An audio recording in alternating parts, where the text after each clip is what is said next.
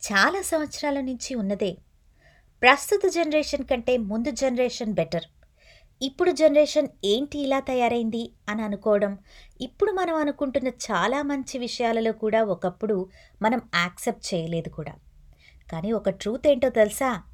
కాలం వెనక్కి వెళ్ళదు మార్పులు వస్తూనే ఉంటూ ఉంటాయి మనం కూడా అప్డేట్ అవుతూనే ఉంటాము. మనం అనుకునేలా అస్సలు ఉండదు కాలం. మనం ఆపలేం కూడా. చేయాల్సిందల్లా ఒక్కటేనండి. నేను చేస్తున్నాను నాకేం కావాలి ఎందుకు చేస్తున్నాను అనే విజ్ఞత ఉంటే చాలు. చాలా వరకు మనం ఇబ్బందుల్లో పడము. సొసైటీ ఎలా ఉన్నా అందులో స్టేబుల్గా ప్రశాంతంగా ఉంటాము.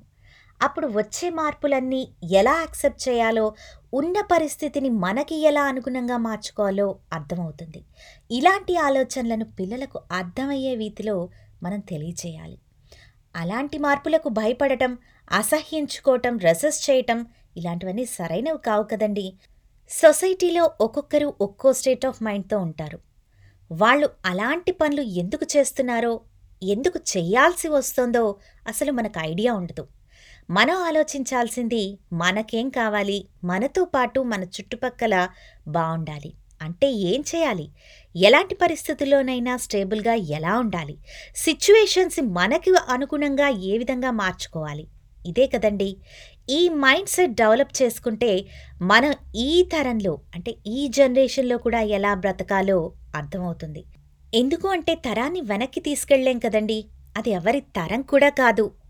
ఎవరి తరం? వాళ్ళదే.